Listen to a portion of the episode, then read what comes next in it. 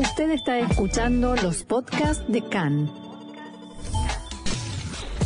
CAN, Radio Nacional de Israel. Hoy jueves 3 de noviembre, 9 del mes de Heshvan, estos son nuestros titulares. Tres policías heridos en un atentado con arma blanca en una entrada al Monte del Templo. Elecciones 2022. Se realiza el conteo de los votos especiales o sobres dobles. Los partidos Meretz y Balad no pasan el umbral electoral. Netanyahu comienza las conversaciones para formar el nuevo gobierno.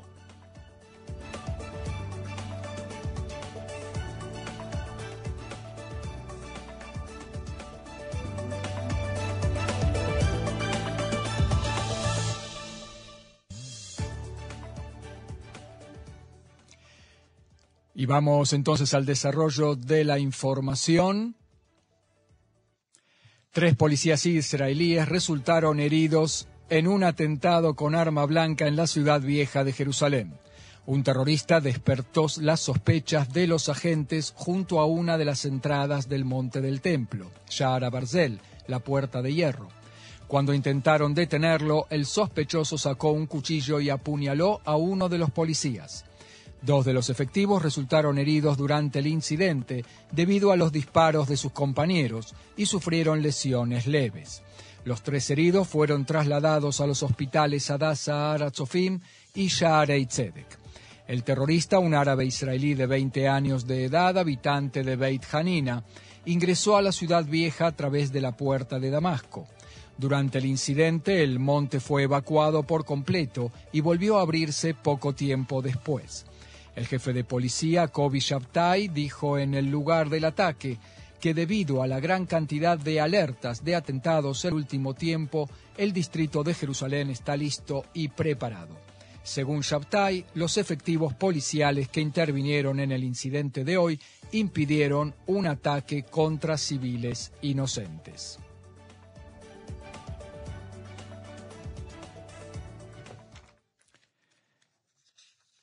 En Beit Duku, al norte de Jerusalén, resultó muerto esta mañana un palestino durante una redada de fuerzas de Tzahal en el domicilio del terrorista que perpetró el atentado de ayer en la barrera junto a Beit Jorón. La oficina del portavoz de Tzahal informó que, durante la acción militar, palestinos lanzaron piedras y botellas incendiarias contra los efectivos. Los soldados respondieron con medios antidisturbios y dispararon contra un palestino que lanzó una botella incendiaria, poniendo en peligro a la fuerza. No hubo heridos entre los soldados israelíes. El Ministerio de Salud en Ramallah informa de un muerto palestino por disparos de fuerzas de Tzahal en la aldea Beiduku, al norte de Jerusalén. En esta aldea, de esta aldea, partió el terrorista que perpetró ayer el atentado con atropellamiento en la barrera militar de Maccabim, aledaña a Beit Jorón. Una fuente militar dijo que los efectivos de la Guardia de Frontera ingresó esta mañana a la vivienda de la familia del terrorista. Los efectivos identificaron a un palestino sosteniendo una botella incendiaria y le dispararon. En tanto, Tzal retiró esta mañana las barreras colocadas en las entradas a Nablus hace unas tres semanas en el marco de la lucha contra el grupo Guarida de los Leones. Nos vamos ahora al tema de las elecciones. Para la Knesset número 25. Anoche comenzó el conteo de casi medio millón de votos en los llamados sobres dobles. Representantes de los partidos supervisan la validez del conteo en la sala del Comité Electoral Central en la Knesset y los resultados se prevén para esta tarde. Hasta ahora fueron ingresados al sistema más del 40% de los votos y no se registraron cambios significativos en el reparto de escaños. Meretz se aleja aún más del umbral mínimo y obtiene 3,15%, aclaremos, como siempre hacen falta 3,25%. Balad aún se encuentra también por debajo del umbral mínimo. El Partido Laborista se ha fortalecido levemente y superará el mínimo casi con total seguridad. También se fortalecen levemente a Datit, a Mahanea Mamlahti e Israel Beiteinu. En los bloques no hay cambios, 65 escaños para el bloque de Netanyahu contra 50 del bloque de la PID, Hadash-Tal obtiene 5 escaños. El presidente Itzhak Herzog iniciará la semana que viene la ronda de consultas con representantes de las diferentes bancadas electas. Luego, a más tardar dentro de dos semanas, el presidente decidirá a cuál de los diputados de la Knesset encomendará la tarea de formar gobierno. El diputado que reciba la misión contará con 28 días y si se ve en dificultades podrá solicitar al presidente una prórroga de 14 días más. Si esta prórroga tampoco le es suficiente y no se forma gobierno, el presidente tiene autoridad para encomendar la tarea a otro diputado. Aclaremos también que la ley indica que el presidente no encomienda la formación de la coalición al jefe de lista que más escaños obtuvo en los comicios, sino al que mayores posibilidades tiene de formarla, con lo cual no siempre encabeza el gobierno el partido más grande. El diputado Benjamin Netanyahu dio instrucciones al diputado Yariv Levin y al equipo negociador del Likud para que acuerden con los líderes de las demás bancadas del bloque de la derecha sobre el nuevo gobierno hasta el 15 de noviembre. Hombres cercanos al titular del partido religioso sefardí Shas, Ariederi, indicaron que este será un factor de equilibrio en el tema de los cambios previstos en el sistema judicial. Aún antes de la jura del nuevo gobierno, la Corte Suprema de Justicia tratará la pregunta de si Deri, que cumplió penas de prisión por soborno y evasión de impuestos, podrá ser nombrado como ministro. El titular de Atzionuta Datit, Bezalel Smotrich, y el de Otzma Yehudit, Itamar Ben-Gvir, acudirán a las negociaciones con el Likud en torno a la formación del gobierno de modo coordinado. Ello a pesar de la decisión de Ben-Gvir de separarse de la bancada de Smotrich después de la jura de la nueva Knesset. Entre otros puntos, ambos líderes de la ultraderecha religiosa tienen la intención de condicionar el ingreso de uno de ellos a la coalición en que el otro también ingrese. El diputado electo Tzvika Fogel de Otzma Yehudit dijo que el líder de su partido, Itamar Ben-Gvir, puede desempeñarse como ministro de Seguridad Pública a pesar de que el ejército no aceptó incorporarlo en su momento al servicio militar. Fogel dijo en diálogo con Khan que el liderazgo civil no se pone a prueba por medio de los cargos cumplidos en el pasado por una persona, sino por su capacidad de liderar medidas, y Ben Gvir es una persona pragmática y capaz.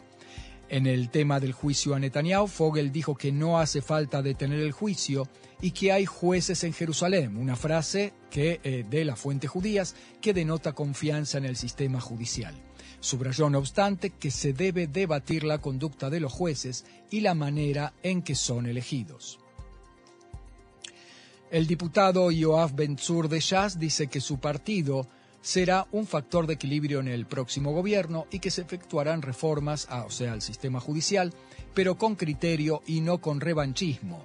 Benzur dijo en diálogo con Khan que cree que la Corte Suprema posibilitará a Ari servir como ministro, a pesar de sus condenas por soborno y evasión de impuestos en el pasado. Abro comillas, espero que la Corte Suprema lo entienda para que no nos veamos obligados a hacer otras cosas, dijo Benzur. A eso en algunos lugares, digo yo, lo llamarían apriete o amenazas, ¿no? El diputado Benzur agregó que Jazz no es un partido sectorial y que atenderá las necesidades de todos los sectores del pueblo. No vamos a gobernar con agresividad como el gobierno anterior, aseguró. No obstante, subrayó que se debe cuidar el Shabbat en el espacio público.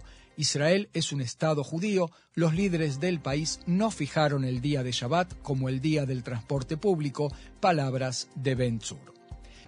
En medio de acusaciones mutuas, Yair Lapid y Benny Gantz todavía no han dialogado desde el fin de los comicios. En el entorno de la PID dicen que conversará con los líderes de los partidos del bloque solo una vez conocidos los resultados reales y finales. La PID propondrá a Benjamin Netanyahu una serie de reuniones para ponerlo al tanto en todas las áreas relevantes y se prepara para un traspaso de mando ordenado.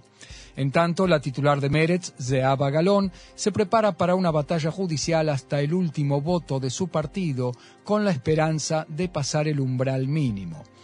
La titular de Abodá, Merav Mijaeli, en tanto, es blanco de duras críticas que la acusan de haber conducido a todo el bloque al fracaso por su negativa a fusionarse con Meretz. Ella aún no ha respondido y al parecer lo hará recién hoy. La Secretaría de Estado norteamericana expresó su esperanza de que todos los componentes de gobierno en Israel sigan compartiendo los valores de una sociedad abierta y democrática, incluyendo la tolerancia y el respeto a todos en la sociedad civil, en especial a las minorías. En rueda de prensa dijo el portavoz de la Secretaría de Estado, Ned Price, que abro comillas, estamos contentos de ver una participación tan alta en las elecciones para la Knesset. Es aún temprano para estimar la composición del próximo gobierno.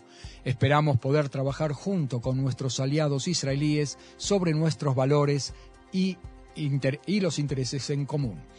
Sobre la posibilidad de que el nuevo gobierno sea el más derechista de la historia de Israel, Price dijo que eso es una especulación y no es beneficioso ocuparse de ello.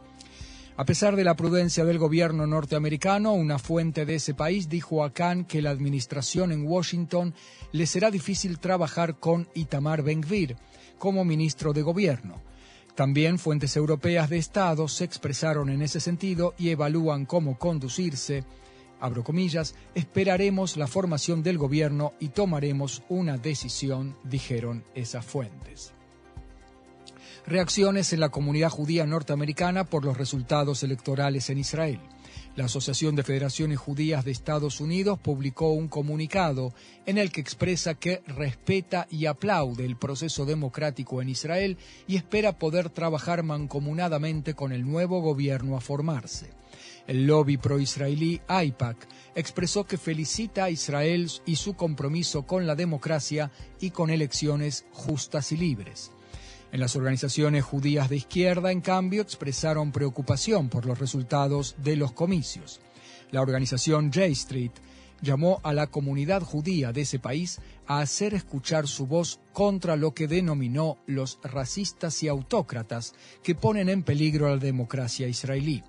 Las organizaciones de izquierda llamaron a no cooperar con Itamar Ben-Gvir y sus compañeros de partido.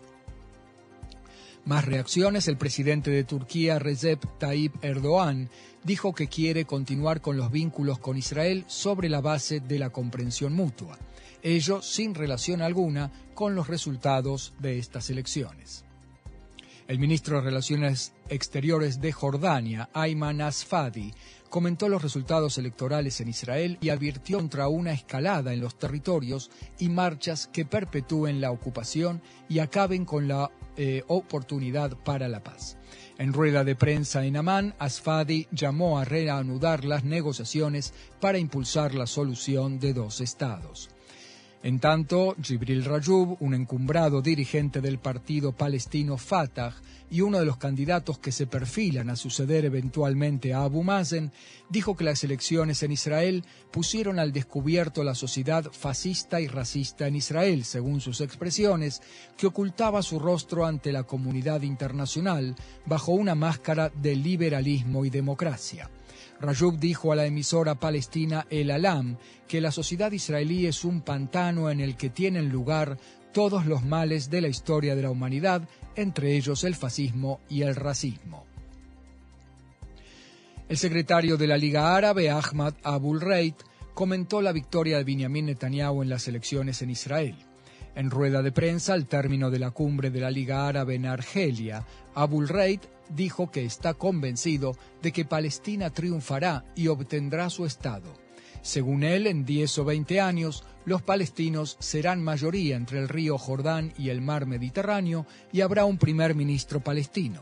Abul Reit lamentó que no hubiera habido una participación mayor por parte de los árabes israelíes y afirmó que la responsabilidad es de quienes los llevaron a no votar. Otro tema, el presidente Itzhak Herzog dijo que la semana que viene encabezará la delegación israelí a la Convención Mundial del Clima en Sharm el-Sheikh, Egipto. Herzog señaló que anoche se reunió con los miembros de la delegación en su residencia en Jerusalén. La crisis climática está en una situación de emergencia. Es una oportunidad importante para presentar los logros y las capacidades israelíes en el área de la crisis climática, palabras de Herzog. Luego de conocidos los primeros resultados de las elecciones, el primer ministro Yair Lapid anunció que anulaba su participación en la Convención del Clima. El ministro de Defensa Benny Gantz dialogó anoche con su par norteamericano Lloyd Austin, con quien trató acerca de los ataques terroristas en Judea y Samaria y sobre los esfuerzos de Tzal por combatirlos. Ambos ministros de Defensa dialogaron también sobre la agresión iraní en el Medio Oriente y sobre el tema del suministro de drones iraníes para su utilización por Rusia en la guerra en Ucrania.